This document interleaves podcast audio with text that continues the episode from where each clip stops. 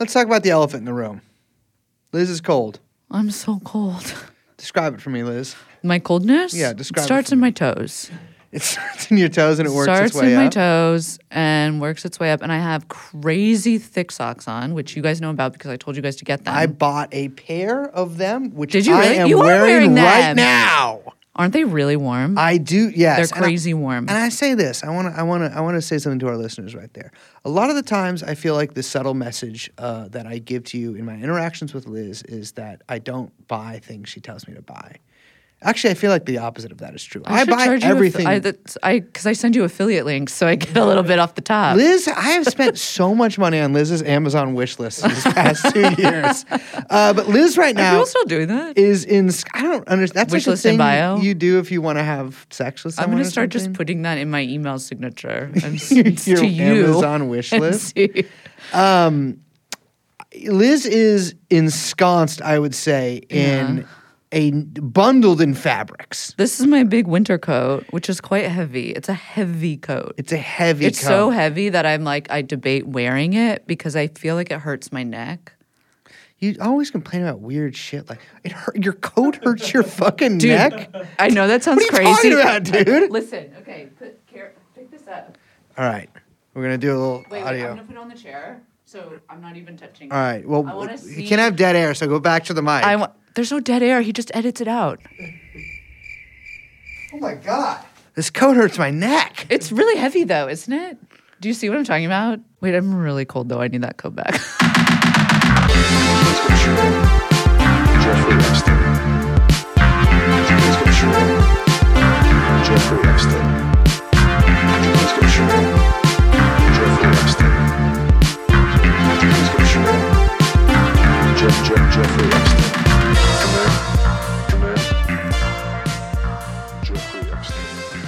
Epstein. I'm not telling them the socks. Drop the sock. Listen, when I start my Substack with that only has recommendations from me and is Uh-huh. also only affiliate marketing based, That's a good that's idea. That's when they'll learn about the socks. you think you could do that? Like if we got sued or something, we had to stop. You think you could do affiliate marketing Substack?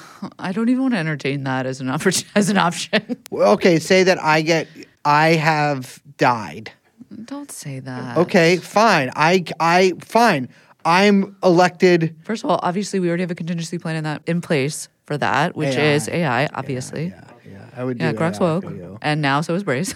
I am woke. well, the AI, your Grok is. Yeah, no, but I. Maybe we should all get Groks. Can that happen? Grok, I don't understand. Like the, we should sign up for Twitter Blue. Um. No, but I'm. I don't know. I just like saying we should all get Groks. Okay, okay, fair enough. Okay, you know what went out, and uh, maybe it's just winter. I guess I didn't like this though. Let me say this: I didn't like this. What? The Croc comeback, which, okay, not dealing with that. That's like none of my business, anyways. But the little pins in them, This is a while ago. it's a little too much for This me. This is a while ago. this was like a year ago. no, this was not a year ago. This what are you talking? ago. This was not Balenciaga. No, was I putting see pins in the Crocs like seasons and seasons and seasons ago. Like that, a se- that that's four seasons ago. That's, or that a year ago. Yeah, we seasons ago. Like a couple years ago. It was like at least three years That's ago. That's years. Seasons are a couple Well, I seasons ago. say- spring. I wasn't going to say seasons six, seven, eight times. Well, then maybe you should be more clear next time. Ladies and gentlemen, my name. Oh, I'm sorry. Should you not be more? Maybe you should be less clear. Next My I name is. Liz. That's My- Brace, and here's Yung Chomsky. The podcast is called TrueAnon. Liz was doing a like a mm, head shake at me.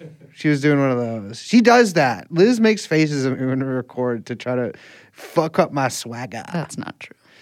Um, and speaking of swagger, hello, Liz. Hello. How you doing? I'm good.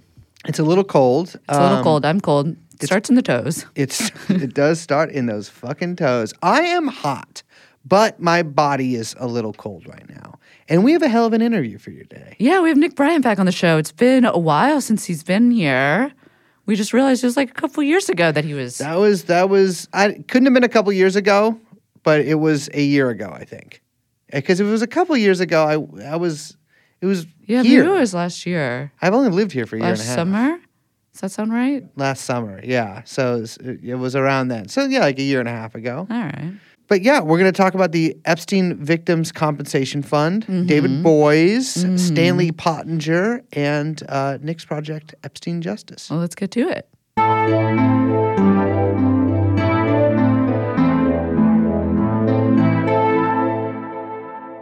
Ladies and gentlemen, welcome back to the TrueAnon podcast, brought to you by the New York Times, not brought to you by nobody.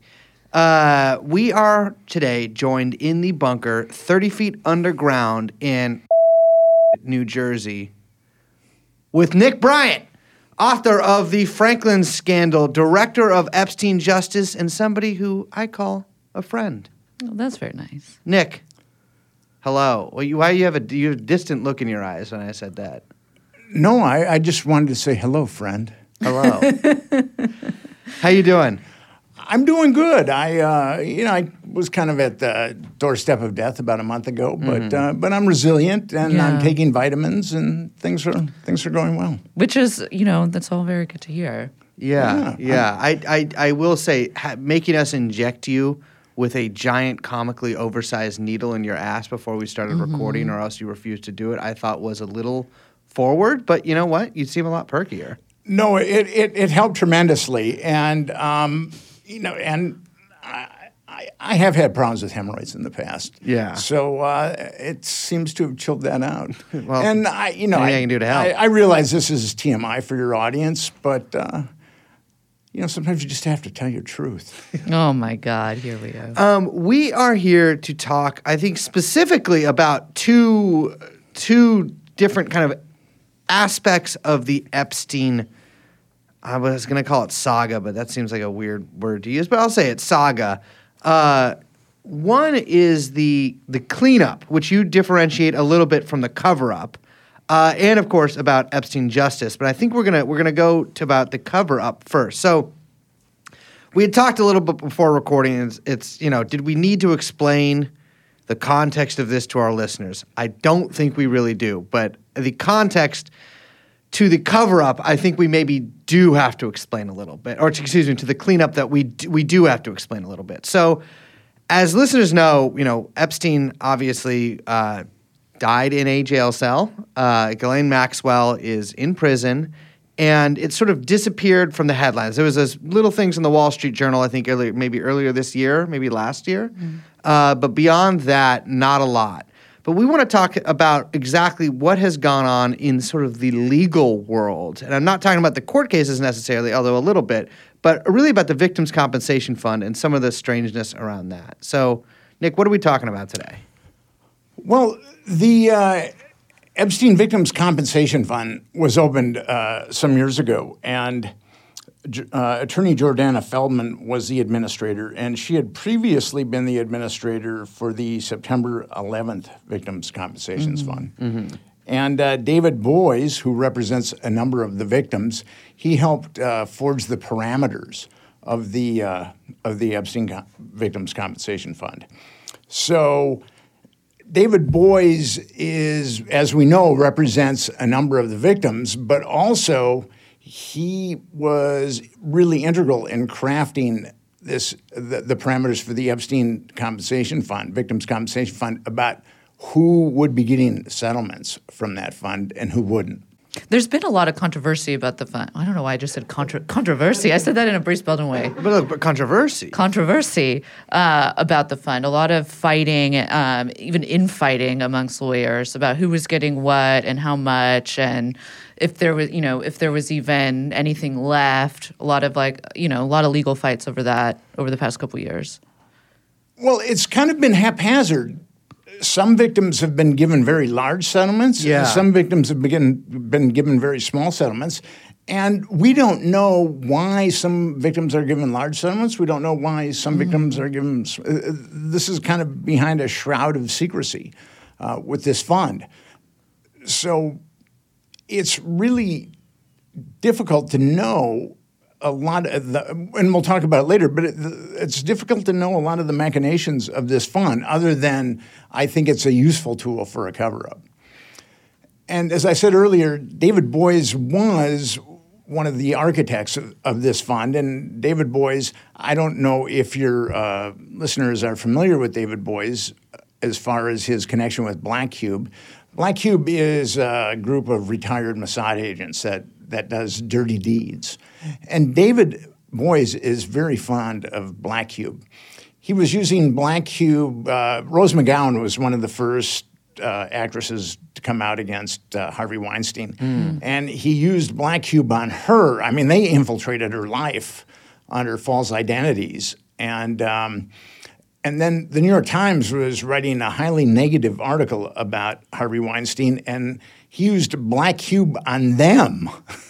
and he was representing the Times in a libel suit at that point, um, which made the Times rather upset.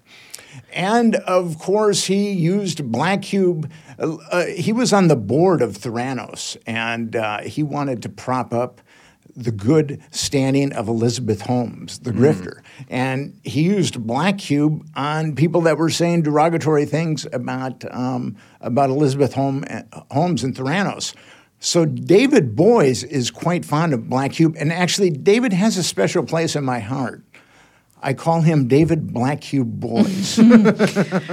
I mean, we should say Black Cube. Yeah, it's a private um, ex Mossad security outfit, right? Brace, what would you call it? Yeah, I, I would It's say. like I mean, there's these private are, spy firm. I mean, one thing. So I think a lot of people associate like Israeli ex intelligence like groups with like Pegasus or a lot of like the really high tech stuff. Yeah. Black Cube uses that stuff for sure, but I think they really resemble in a lot of ways like a private spy agency. Like they have people. There's a writer at the Guardian, for instance, one who, person who actually covered Black Cube, uh, that turned out to be a Black Cube agent. yes. You know, like somebody in their employ. And so like they were a pretty I mean, I'm sure still are a pretty sophisticated intelligence operation and you know, obviously they were they were very adept. I mean, if you're listen, if you're in private intelligence, there's a few things that are really lucrative. One is rich guy sex scandals, and two is trying to get articles squashed. And the ways that you can do that are you can discredit the people who write them, or you can really infiltrate their lives and like feed them information, uh, disinformation, things like that. Uh, and and and David Boies was uh, completely on board. I mean, he was. I think he was the one that connected Weinstein with Black Cube. Well, actually, David Boies signed the contract for Black Cube. Harvey Weinstein did not sign the contract. David Boies signed the contract. To be fair, you always get your lawyer to sign the contract. You gotta get the that lawyer to way sign the you contract. Kind of like you know, you step aside. So- you say, "Oh, my lawyer did it." I don't know. I don't know. I just But pay it's- the guy. But it's interesting that David Boies didn't get one of his minions to sign the contract. He signed it himself. Well, th- that sometimes the lawyer forgets that he himself might need a lawyer to sign the contracts. But it's it is it Lawyers is really you, you know you make a point. You you you you mentioned that um, about the New York Times thing, right? Because I mean, I think that really does show what we're working with here is that Boies was both representing the New York Times as their lawyer. At in the me- in meantime, and this came up in the Weinstein court case was hiring Black Cube to surveil and fuck with New York Times journalists, to Undermine. prevent- undermine New York Times journalists from uh, from writing negative articles about his other client, Harvey Weinstein. Yeah, David's been a busy guy with Black Cube, and those are the Black Cube incidents that we know about. Yes, that, I think that's important to mention too, because there's this is all the hmm. shit that has just come out that we found out about, and like this stuff is, and that's just one company as well. It's like real puppeteering, you know, because it's really like orchestrating and trying to pull something from both sides, like in each kind of in each incident that we know about. Well, what I get a kick out of David Boies is that he went to bat for Al Gore in 2000 against the uh, evil empire of the Bushes, and then he ostensibly decided to take to help the government take down Microsoft, and uh, he's a darling of the left, and I don't think a lot of people on the left really understand David Black Cube Boies. Well, I think that that might have been the case in the nine, uh, the nineties and early two thousands, but I definitely I think the that I'm not even sure that liberals would even know who the hell he is anymore outside of this stuff. You know. Because I can remember when he was making that big stand for Al Gore, and people were peeled to their television sets.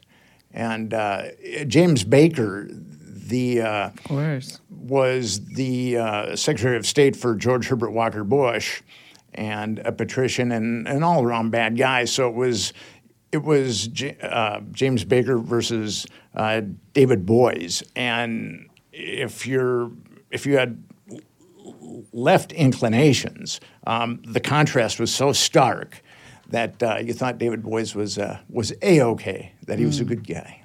So let's talk about Boies and Epstein. What's the what's the connection here for our listeners to refresh their memory a little bit? Well, uh, David Boies represents a number of the Epstein victims. Yeah. And and this was ostensibly his contrition for representing Harvey Weinstein. Yeah, that's kind of how it was presented to Yes. everybody. Yeah. This this was how he was going to make amends to womanhood, is by representing these Epstein victims, and his representation has been anything but forthright, at least in my opinion. What do you mean by that? I think that there's uh, when you get into the Epstein Victims Compensation Fund, which he helped forge, uh, there there's a lot of uh, problems with that um, that undermine victims, and he also brought aboard Stan Pottinger, and Stan Pottinger was in the government in the 60s and 70s. He was an assistant attorney general, and if you needed a cover up. Stan Pottinger was the man. Wherever there's malfeasance in the 60s and the 70s, Stan Pottinger is there. I call him the Forrest Gump of cover ups. he is truly the Forrest Gump of cover ups. What are some of the ones that you you saw him at? his first major cover up was Kent State. Uh, Kent State was there were uh, National Guard soldiers that shot four students, and Stan Pottinger was going to get to the bottom of it, and he impaneled a grand jury that looked at whether or not there was a conspiracy there, whether or not these soldiers were told to kill the college students or shoot at the college students. And that grand jury just happened to declare that there was no evidence that there was a conspiracy whatsoever. But now this is interesting. Um, the New York Times reported this in 2007.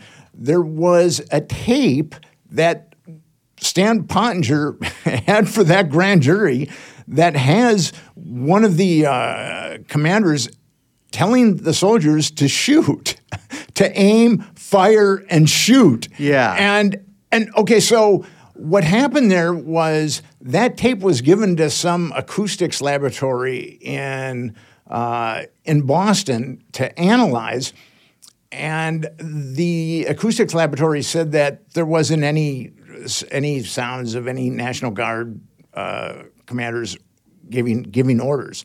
So it was a perfect plausible deniability. Yeah. I mean, the government certainly has enough acoustic scientists to. Uh, Yeah. to, to look at a tape like that, uh, or to discern a tape like that. Um, but he gave it to this uh, firm in Boston, so he had plausible deniability. So he covered up that conspiracy that involved the murder of four college students and the maiming of a number of other ones. What happened? What happened to the soldiers who who who shot the college students? Nothing. Nothing. Nothing happened to those soldiers. Interesting. Yeah, I, it's it's funny you gave it to an acoustics firm in Boston because I would think they would only be able to recognize the sounds of somebody yelling at their wife.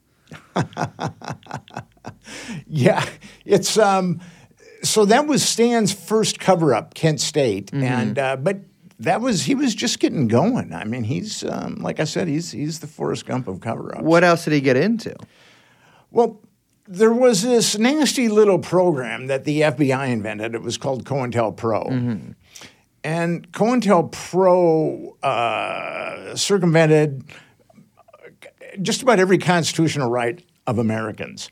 And it was, um, it was, it was exposed in the uh, mid 70s. There was the church hearings um, that was looking into government malfeasance. And it exposed COINTELPRO.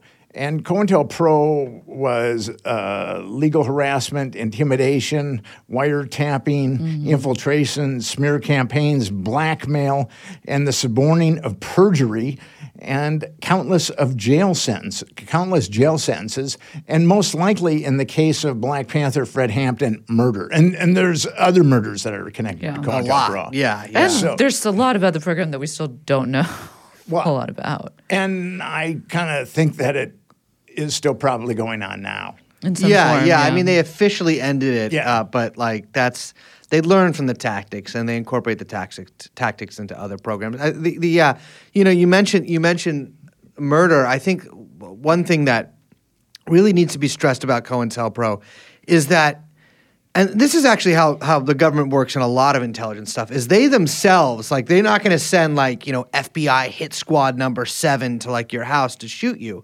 It's a lot more effective to send letters to maybe groups that that you don't get along with so much. I mean this happened in i think it was i think it was san diego or la uh, with uh, with the black panthers and this this other group united slaves. Um, where they, they essentially like sent these poison poison pen letters to each other to try to get them to fight each other, which worked actually and, and resulted in in In carnage. in carnage, yeah, in a, in a shootout, at least one shootout. Um, but this was a, a pretty favored tactic among not just radical groups, but like well, mostly radical groups, but just really any group that the government was not a uh, a fan of.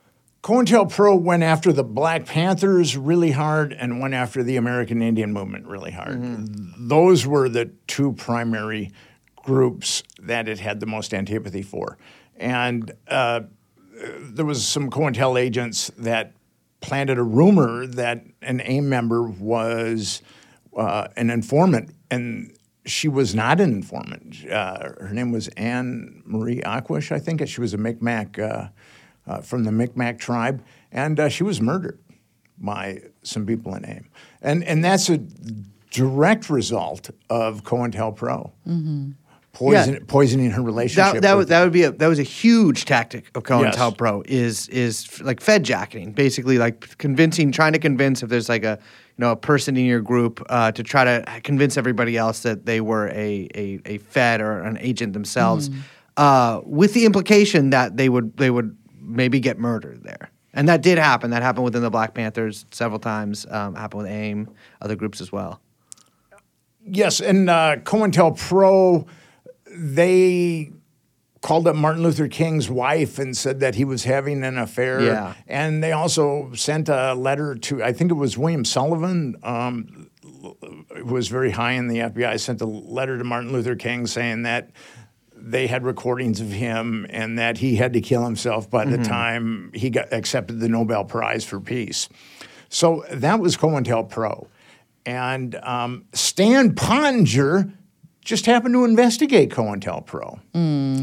And he got to the bottom of COINTELPRO and he sent a memo, uh, December 1974 memo to the Attorney General, William Saxbe. And he said the Civil Rights Division found no basis for seeking criminal charges against particular individuals involving particular incidents with COINTELPRO. So Stan Pottinger again covered up COINTELPRO. No one was in the government was arrested for COINTELPRO after uh, Stan Pottinger's investigation, and Stan said that there wasn't enough evidence when the church commission uh, or the church hearings had uh, 20,000 pages of documents. Um, and they interviewed uh, scores of FBI agents and scores of uh, uh, COINTEL targets. So there was plenty of evidence, and and he and he covered it up. He covered up COINTELPRO. No one went of of all that carnage that was sown by COINTEL, COINTELPRO. No one went to prison in the government for COINTELPRO. A lot of other people went to prison. Yes, but no one in the government. Um, the, the, the targets of COINTELPRO went into prison, but no one in the government. So you think Stan was? I mean, he was always being kind of called up to be the guy that produces the official document that can be used to kind of like co- cover up, clean up kind of settle everything so, you know, all the official bureaucracy can move on. he's the guy, and and in various articles I've read about him, he's the guy that says, "I'm going to get to the bottom of this." Yes. The white hat, The white hat, fake And- white hat. And actually, uh, there's a New Or York Times other kind of article that has his picture, and then above his picture in capital letters is "Civil Rights Protector." it's it's uh, it's it's quite a it's quite a picture. Yeah. Does he pop up anywhere else? Oh, he uh, he pops up all over. There, there was an interesting case where uh, uh, CIA Director Richard Helms ordered the break-in into the business of a former CIA agent, and um, and they got outed, and the case was given to Stanley Pottinger, and Stanley Pottinger found that there was no malfeasance that the CIA can break into Americans' businesses, and there's there's no criminal violations there. Wait, no one even got charged with uh, B and E. No one got charged with anything. Wow. I gotta join the CIA. You can I gotta get into Stan's people's number. Stuff? Yeah, what are you talking about? But okay, so he said, now this is the New York Times, so it's got to be true. Um, he said to the New York Times, he said, well, you know, I didn't get Dick Helms. Dick Helms walked from this, but he's still liable for his testimony before the Church Commission. Now, Dick Helms told the Church Commission that. Um, our government and the CIA never helped any opponents of Salvador Allende of Chile. And uh, as it turns out, we gave eight million. The CIA gave eight million dollars to opponents of uh, Allende, and actually, we Yeah. we we expedited Allende's death and uh, put in Pinochet, who wasn't really well liked by a lot of Chileans. Um, he he had this. Uh, he was a little on the, uh, Pinochet was a little on the genocidal side. He, he had a nasty habit of electrocuting people's balls and shooting them. Yeah, that that's that I, that's an, an interesting statement from Helms because yeah, I mean it's it's it's been I think pretty conclusively proven that we we certainly helped Pinochet uh, gain power, but also helped you know uh, organize chaos in the economy in uh, in Chile to to to facilitate that transfer of power. I mean, we organized strikes, you know, placed articles in newspapers, uh, and stirred people up against Allende. and we also murdered a general. Uh, Oh, the yeah. CIA murdered a general that was going to back Allende, and we, we couldn't have that. Yeah, yeah, yeah. To, to the, with the, with a oh, was was that him? The twenty two in Italy? No. No, and um, then there was that the, there was like a soccer arena that was filled with people Yeah, yeah. that were murdered. Um, there was actually a movie made about that with uh, Jack Lemmon and Sissy Spacek, and their I can't remember the name of the movie, but their kid had been one of the people that had been murdered in that uh, arena.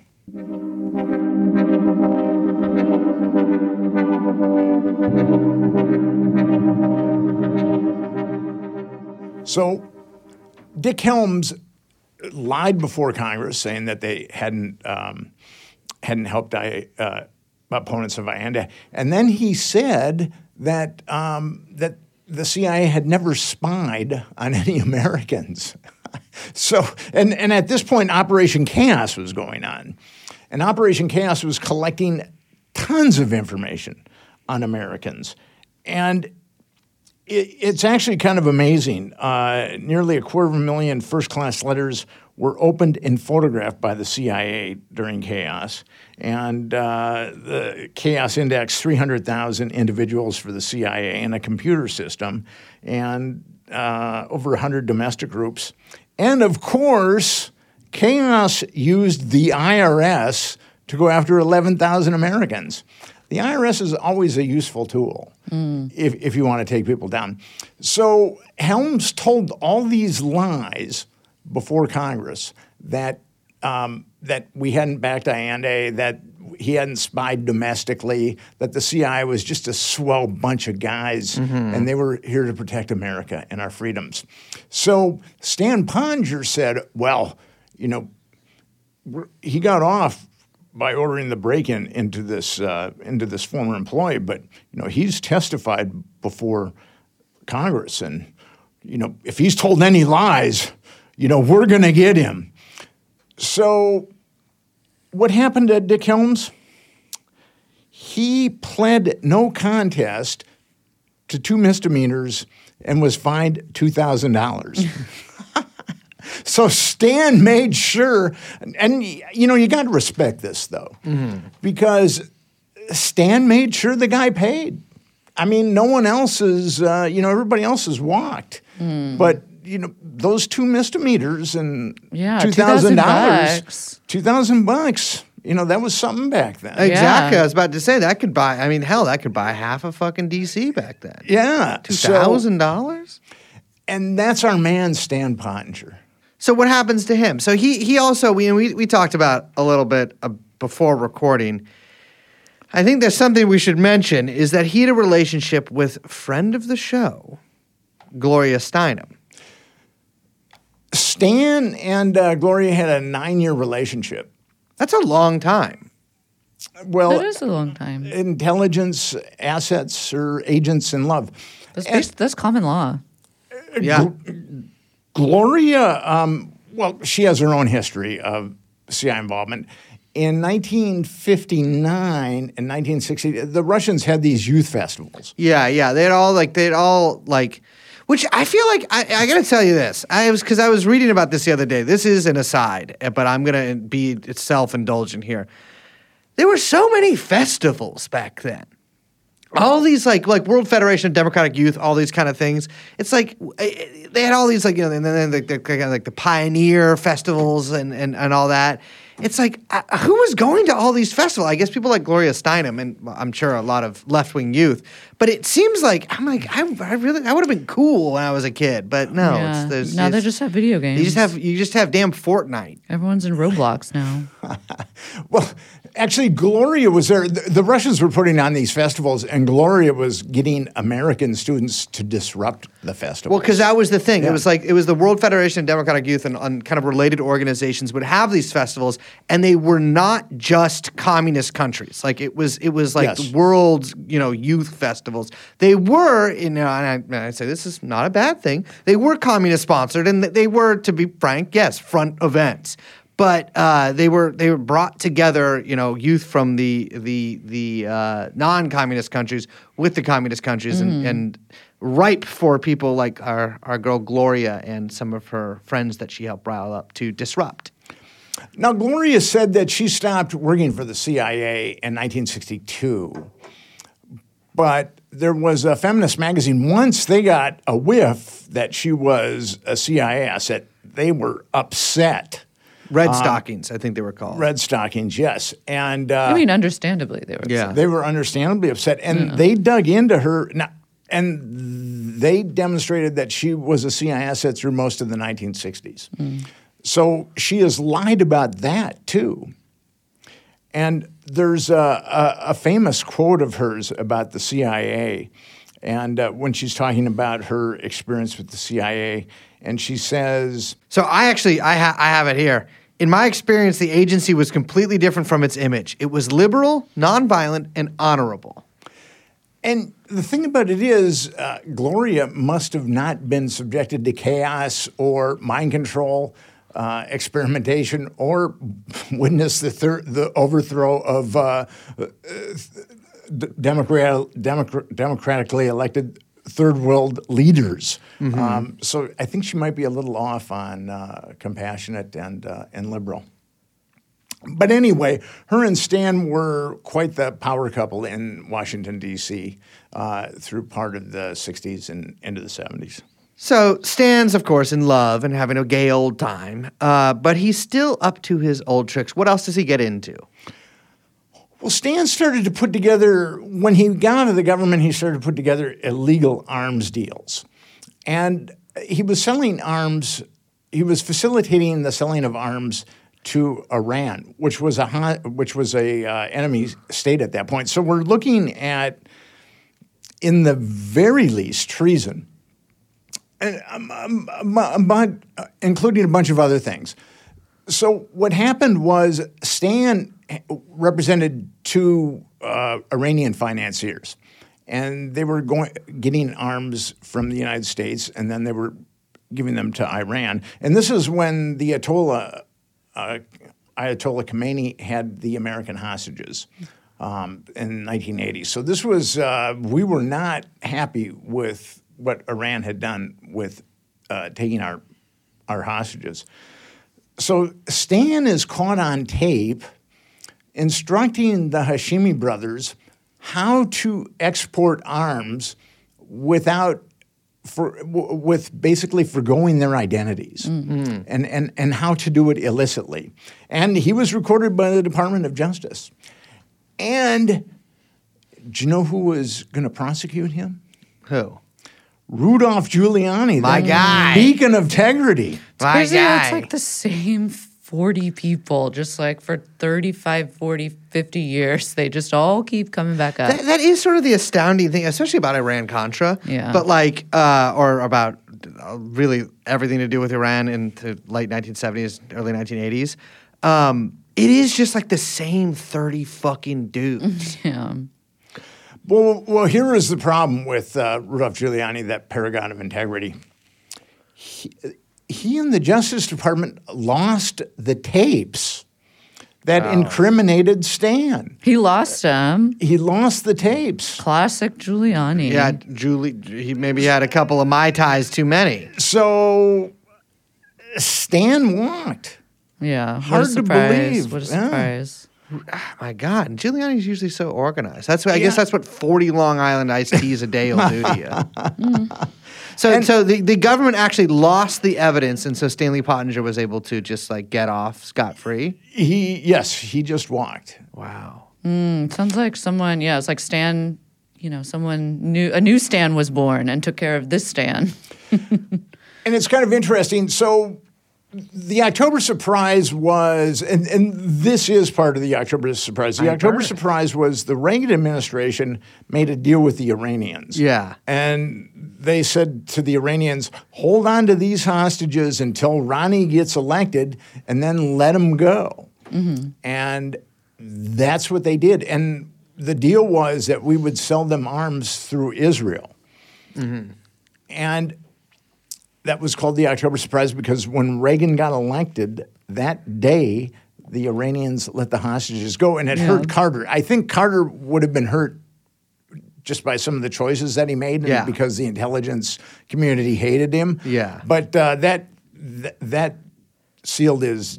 I mean, that was his doom. Yeah, that they, they kept the hostage that whole time. Yeah. I always thought because whenever I when I, I remember when I was like young, I found out about this, um, and I was always like, that's a little on the nose to release them the day that Reagan gets elected. You know what I mean? Like, how do you really like? But everyone got the news later. Yeah, yeah, but It takes like a while to print the newspapers. Yes. facts.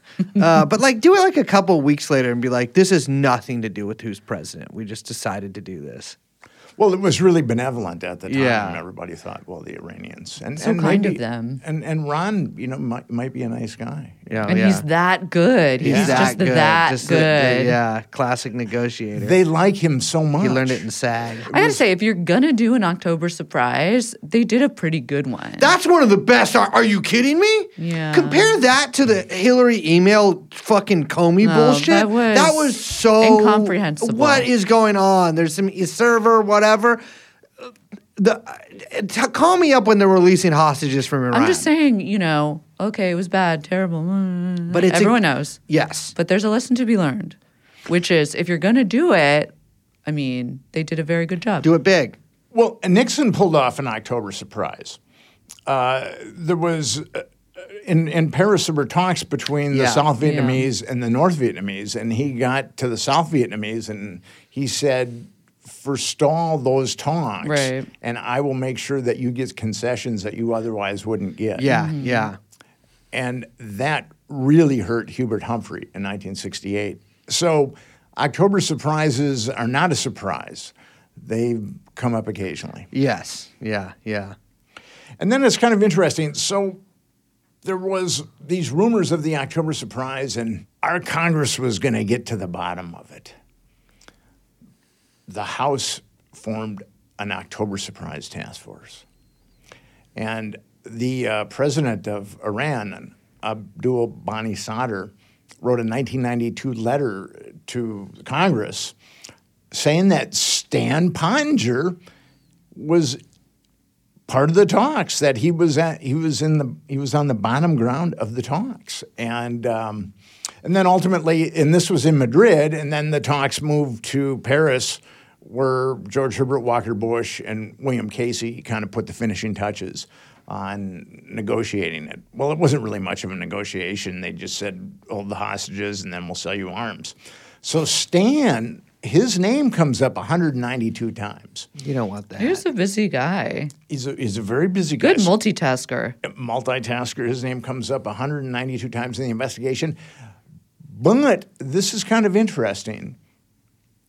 They found that the is the uh, Iranian uh, spies, the Iranian fi- financiers, and uh, the people that were involved in the arms deals, like Ari Ben Menashe, they were all lying. Ergo, there was no October surprise. okay. And what's really interesting is that this year in March, the New York Times published an article saying that there was an October surprise. So finally, an American media has copped to the fact that there was an October surprise. Now, that article didn't mention Stan Pottinger, it didn't mention Herbert Walker Bush, um, it didn't mention a number of the other people that were played an integral role in the October surprise, like William Casey. But it said it was actually a reality that it happened.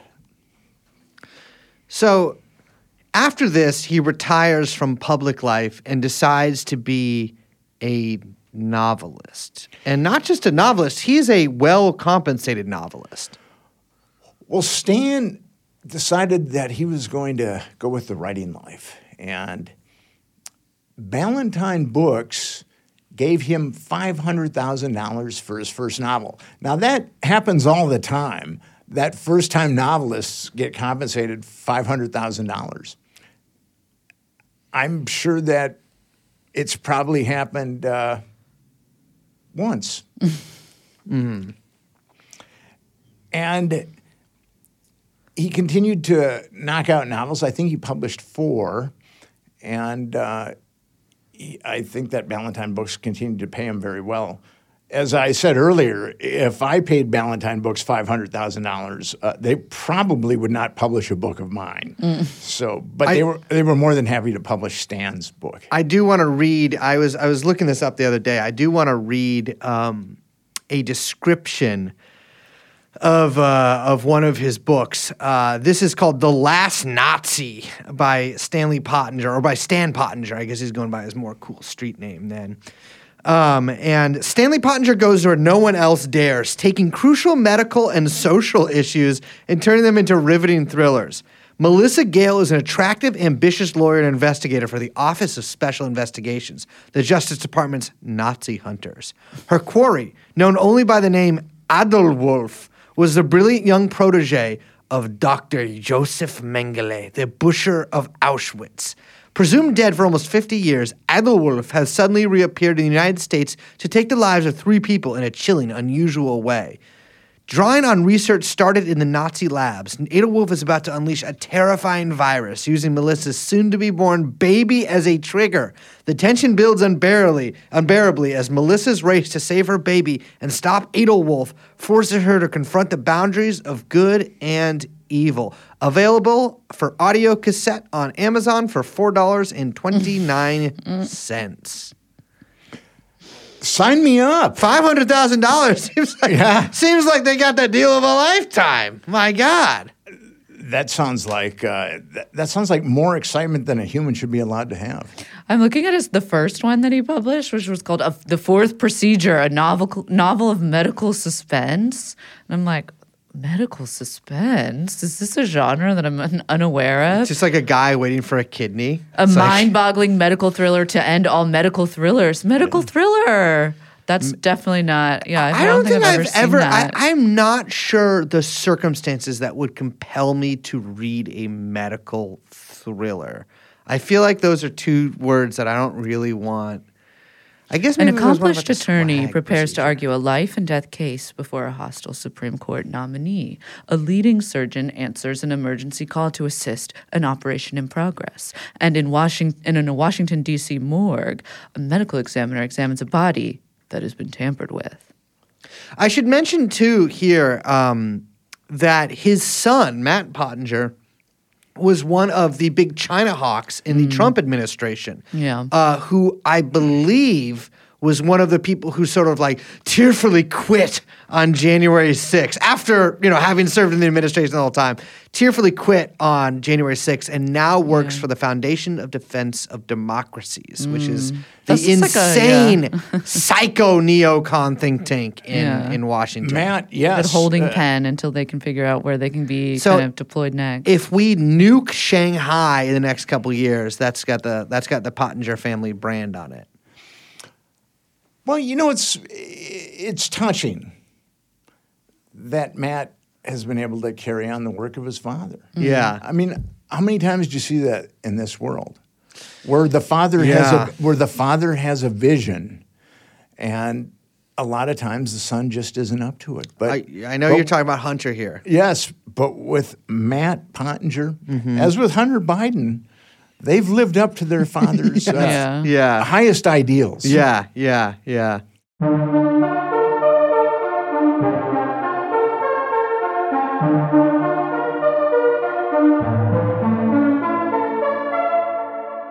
So now we go from Stan Pottinger as the Forrest Gump of cover-ups to, to just an outright ethical eunuch.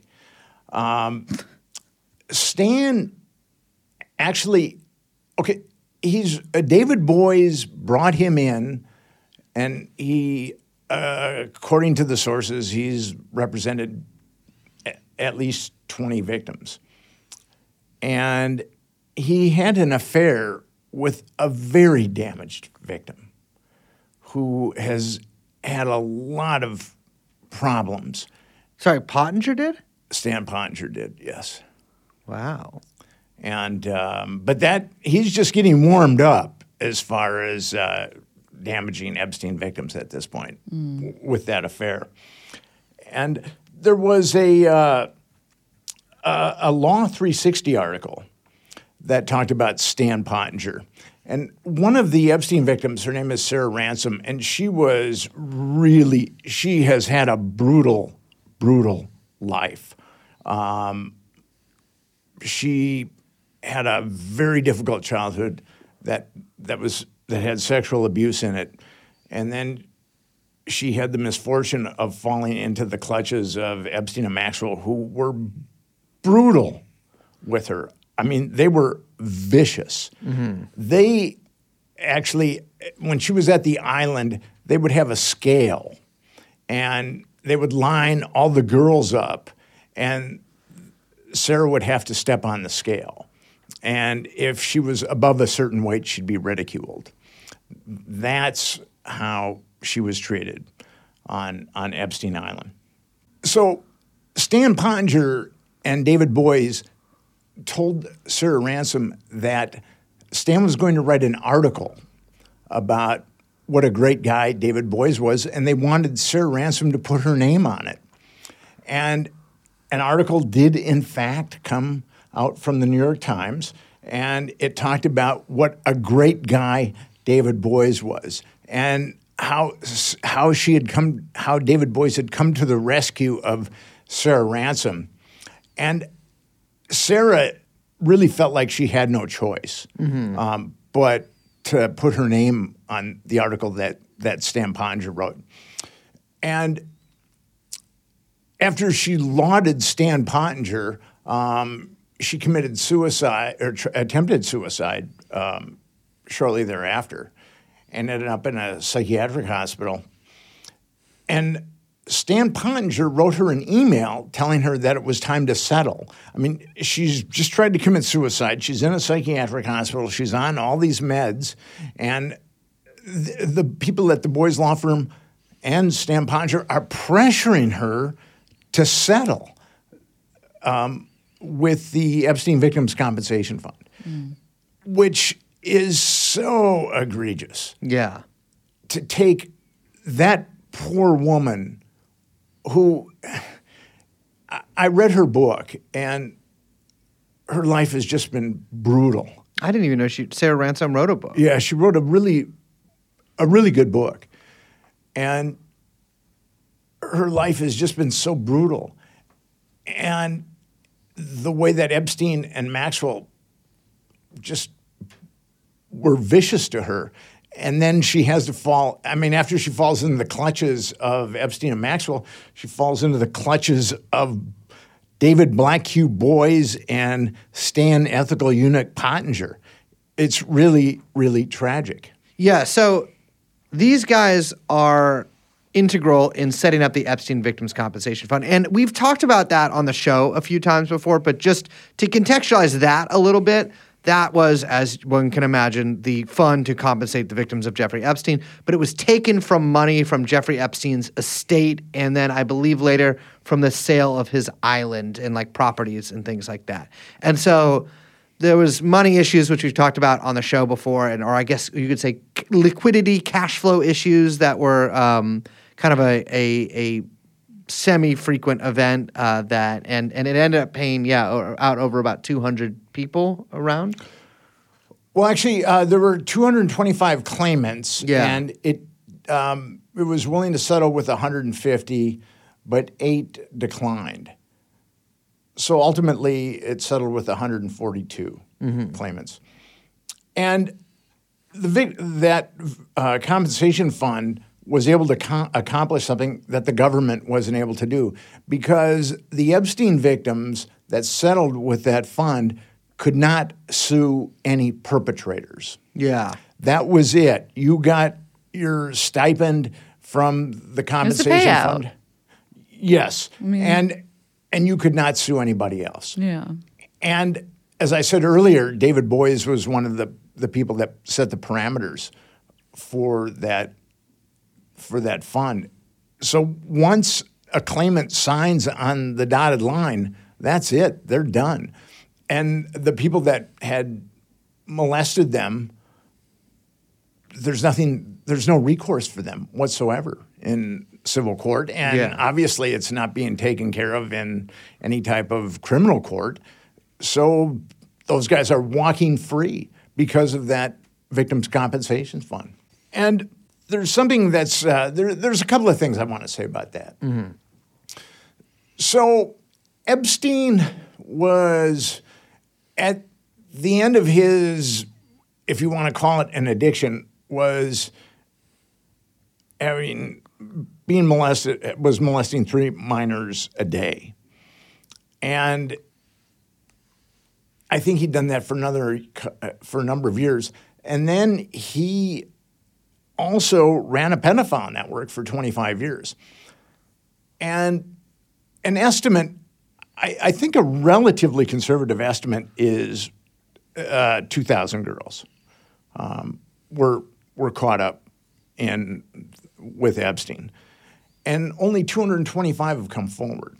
Well, I, I think I think there's there's there's a couple things to be noted. Um, I think one of them is that, and, and we've talked about this in the show a bunch of times too, is that there's numerous testimony from all sorts of people. Um, you know, victims and people who are just like there. I mean, like uh, you know, uh, uh, witnesses, I guess you could say as well, like employees and, and, and such. Uh, that there were girls from out of the country there that had been like flown in, you know, from from Eastern Europe or South America or whatever. Uh, and we have heard vanishingly little, if anything, uh, about what's up with them. If they were, if they were ever, you know, if any of them were able to take advantage of the fund or like become like have this sort of a, official victim status, Or were uh, even tracked down. or tracked down at all. Yeah, or like who would even be in charge of tracking them down? I think the last like even thing that we saw mentioned about it was in the Virgin Islands case when Yeah. they were talking about how Epstein used the local universities as a kind of like passport mill Mm-hmm. and a visa mill to like bring girls in through like fake college degree programs or fake courses that they he would sign them up for. Yeah, and like you know, and and and and and keep it in mind too. Like like Epstein was as you as you say, rapacious. You know what I mean. He was he was he had a a, a hearty appetite that has been attested to by several people for uh, for for girls. Um, and yeah, I mean the numbers the numbers don't really add up. Uh, and I, and I, it's the process has been kind of opaque in in learning exactly like how. I mean, I there's been articles opaque. on on some of some aspects of it. Um, but on like what the actual criteria of of how the the lawyers themselves judge who is an official victim or not. completely opaque. We have no idea of their criteria and their standards. And this is what's, uh, I mean, there's many things that are very troubling about it. There were 75 women um, that were denied any type of compensation. But I know of two therapists, and one of them is a highly esteemed therapist who had uh, in each one had a client that was under 10 years old when they said that they had been molested by Epstein at all. And the government and the media cover story is that Jeffrey Epstein's victims were 14 years old. And although one of them that is settled was uh, 13 years old when she was getting molested by Jeffrey Epstein, and actually there's news accounts that and in the Virgin Islands that they were as young as 11 or 12. Yeah, we we we've, we've like there's the the thing with that is that we've always heard that there's been younger, but there's been nobody that has been like publicly come forth and said that they were younger. As far as I know. So I was talking to this highly esteemed therapist, and her client described Epstein's home and a park by Epstein, and she was not American. So she had been flown in, and there was really nobody to take care of her. It's kind of amazing that she survived.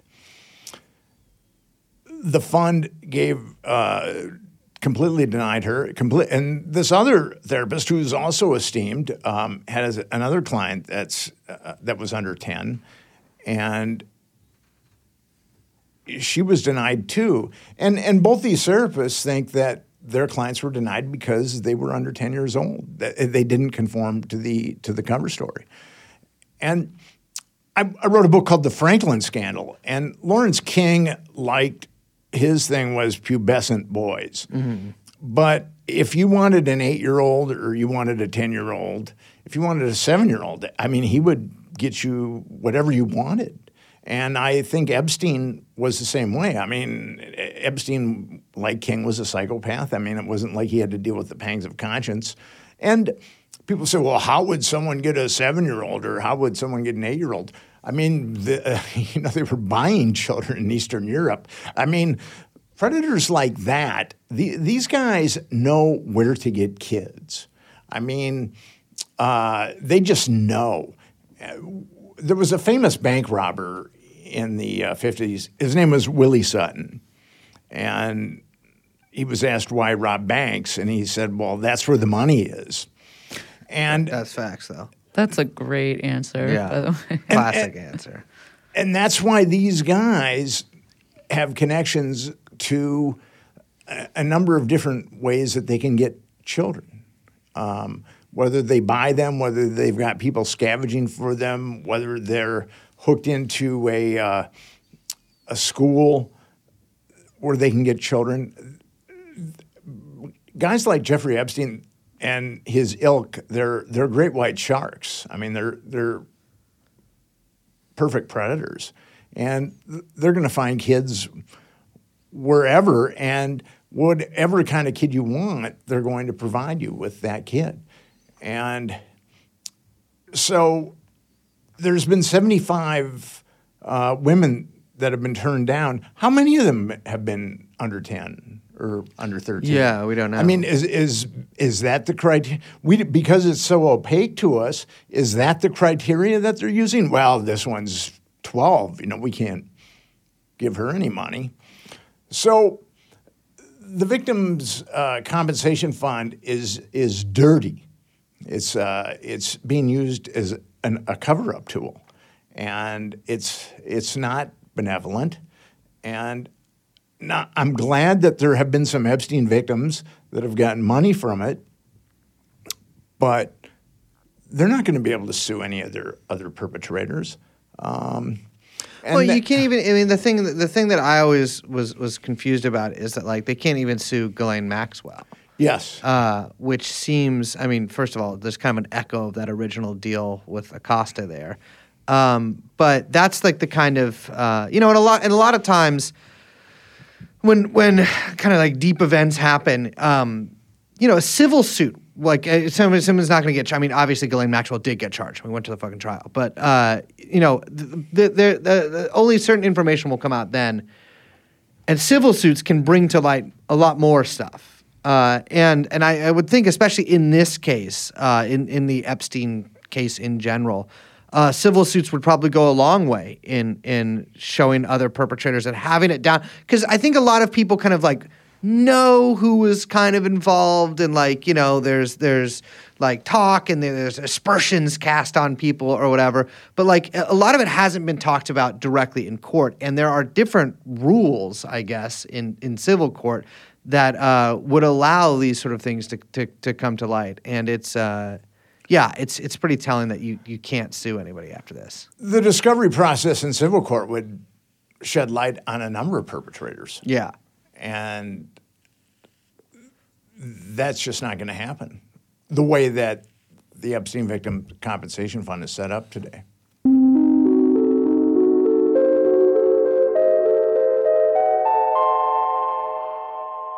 So let's talk about Epstein justice now, because we've been talking. You've, you, we've, you've, we've, we've been talking about this for a while. Epstein Justice is an organization that I set up. Uh, it's a 501c3 um, organization that I set up about two and a half months ago. And our goal is to put pressure on the government to actually look into the Jeff Jeffstein, the Jeffrey Epstein criminality and his also look into the criminality of his cohorts. And here's the thing about Jeffrey Epstein every American knows that something with Jeffrey Epstein stinks. A lot of them know that he had something to do with intelligence and blackmail, and a lot of them have a cognitive dissonance and they can't quite make that leap.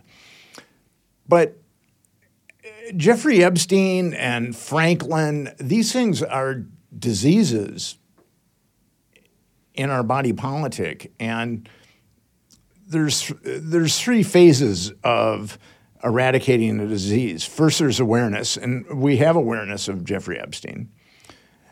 And uh, well, and then there's acceptance, and and this is where people are, are getting a little stuck because they're having a hard time accepting. They know that Jeffrey Epstein molested all these girls, but they're having a hard time accepting the totality of the malfeasance that there was uh, a lot of other power brokers involved. And actually, I think that Americans know that, but the blackmail and the intelligence, I think people are having a hard time accepting.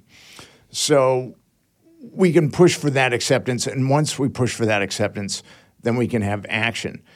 And I really believe that this is an issue that can wake people up. Um, first of all, the congressional approval rating is 17%. Obviously, our legislators are not doing a very good job for Americans.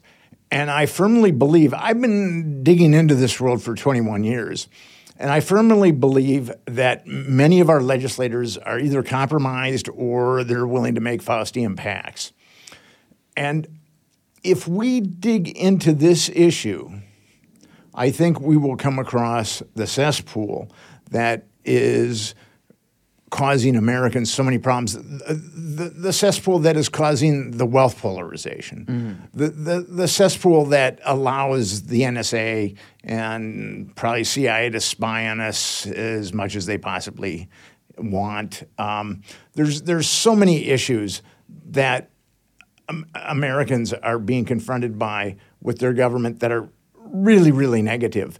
And I think that if we dig into this one issue, and in the past, I, I, I was talking to Liz uh, about it on my podcast, and there was the weapons of mass destruction, and there, there, I, I went to a, uh, a demonstration at the UN, and I, the New York Times said there were fifteen thousand people there, or eight thousand people, something. I would say that there was like eighty thousand people. This is Iraq.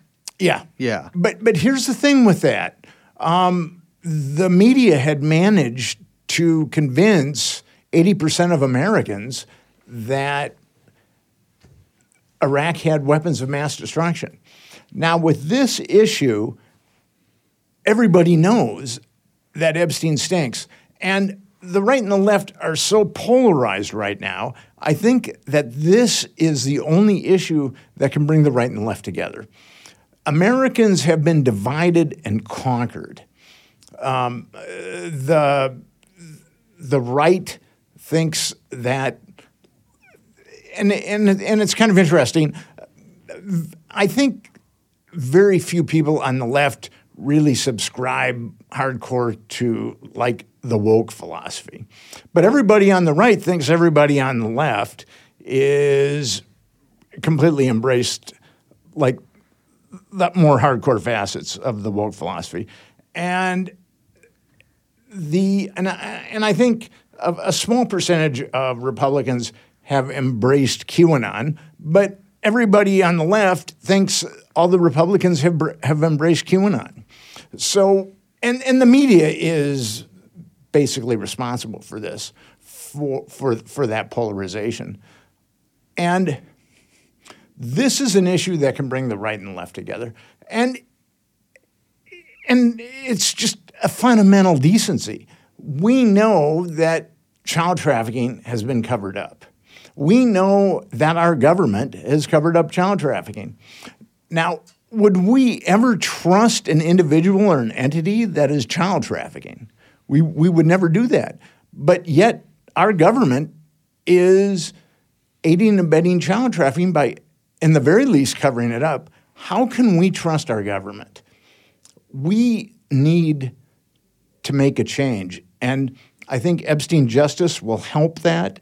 Um, well, well, if we can get enough Americans behind us, we can actually, I think, affect change. And I might sound delusional, but I, I, I think it's, I, I don't see anything else bringing the right and the left together to affect change. And, and it's up to us. Do we want a government that is, is covering up for child molesters, aiding and abetting child molesters? Um, your uh, a number of your listeners are, are younger. Do you, do you want to grow up in that world? Do you want your kids to grow up in that world? Um, and we were talking about this before. Kids graduating from college can't even buy houses today. And the wealth polarization has gotten so insane. The real estate has gotten so insane.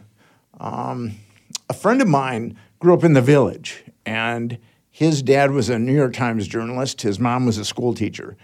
They owned a brownstone, and he was walking by the brownstone. He saw it was up for sale, and he saw the realtor, and he said, "Can I take a look in the brownstone?" And I, I grew up here.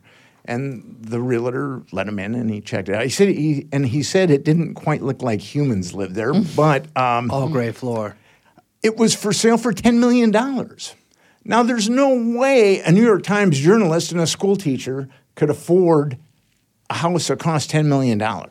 So that's what we're looking at right now with the wealth polarization. And the wealth polarization is directly linked to the laws that our Congress is enacting. Um, the, the way that the security agencies are trampling our constitutional rights is directly linked to the laws that our Congress is passing. And I could go on and on and on. So we have to make a change now. And I think Epstein justice, once we start drilling into this issue, we will come across other types of malfeasance.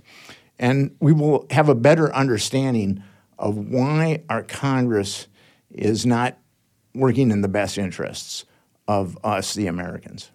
Well, where can people find out more about Epstein Justice? We are at epsteinjustice.com. Okay. That would make sense. And we will put a link to that in the show notes. Yes, that'd be sure. great. And people can check it out that way. And please join us. We, we need your help. And um, it's not too late. We can redirect the course of our country um, before the maniacs that are presently running it uh, take us off a cliff. Well, ladies and gentlemen, actually, no, fuck the ladies and gentlemen. Well, Nick, thank you so much for joining us. I'm uh, glad Always to be a pleasure to Grace. see you. Yeah, I haven't been back for I don't know a couple of years. Yeah, I can't The believe last it's time been it that was long. last time it was at his house. Yeah. And now look, we're in this. I'm gonna be honest with you. Brace's house.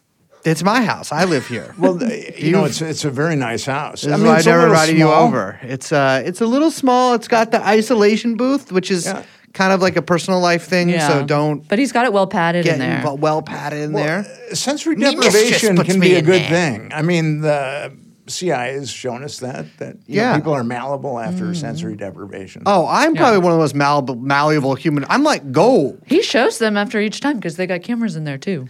I, So w- I the like that, CIA. yeah. ah, God, I would be humi- The CIA could record me. I'm not not doing anything weird, but the CIA could record me and release those tapes and destroy my life. Because it's like me walking around in my underwear, like being like, wait, why did I get up? And like I'm just shuffling all day. Back and forth in my house, trying to remember why I got up. I spend six hours, seven hours a day doing that sometimes. It's like the worst paranormal activity If- video. it does. It looks like I have the I have in my house the internal like the domestic style of a ghost because I'm just like knocking things off. I'm like Plus, you go to sleep with that sheet with the with the eyes cut out. that. That's okay. The uh, I know you've seen the hole in the sheet at my house. It's not for eyes. That's not what I It's was. not. It's like a getting. Yentl I was trying to situation. Make a uh, funny the- ghost There's joke. something about Hasidics and, Yes. and holes in well, sheets. Well, that's making a ghost obviously yeah. I'm the world's most swag Hasid. Uh, okay, we got to end this. Um, Nick, thank you so much for joining us. Uh, always a pleasure. Uh, and ladies and gentlemen, that was Nick Bryant. Thank you.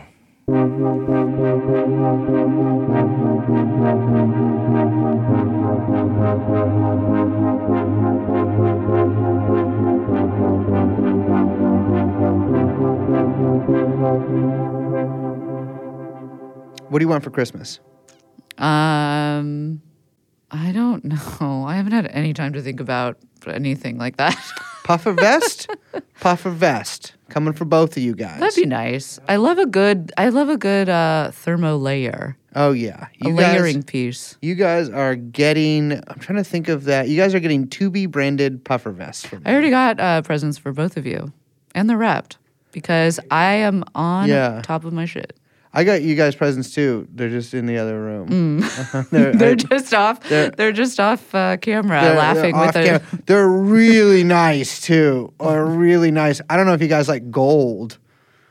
Do you? bars. Just in general, before. Well, I don't want to commit to the bar yet. Unless, what if you don't like gold? Maybe for platinum. But Mm. I do like platinum. getting a platinum bar. Do they make those? They No, I don't think so. Those. Diamond bar, dude. Diamond bar. Diamond bar. uh, They should make diamond armor because then I think it'd pe- like that'd be really strong. Mm. But you'd be a fucking rich ass knight.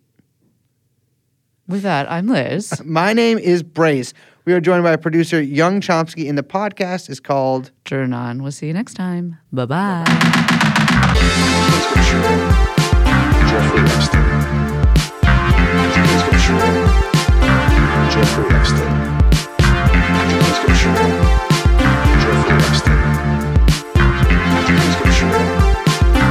Jeff, Jeff, Jeffrey Epstein.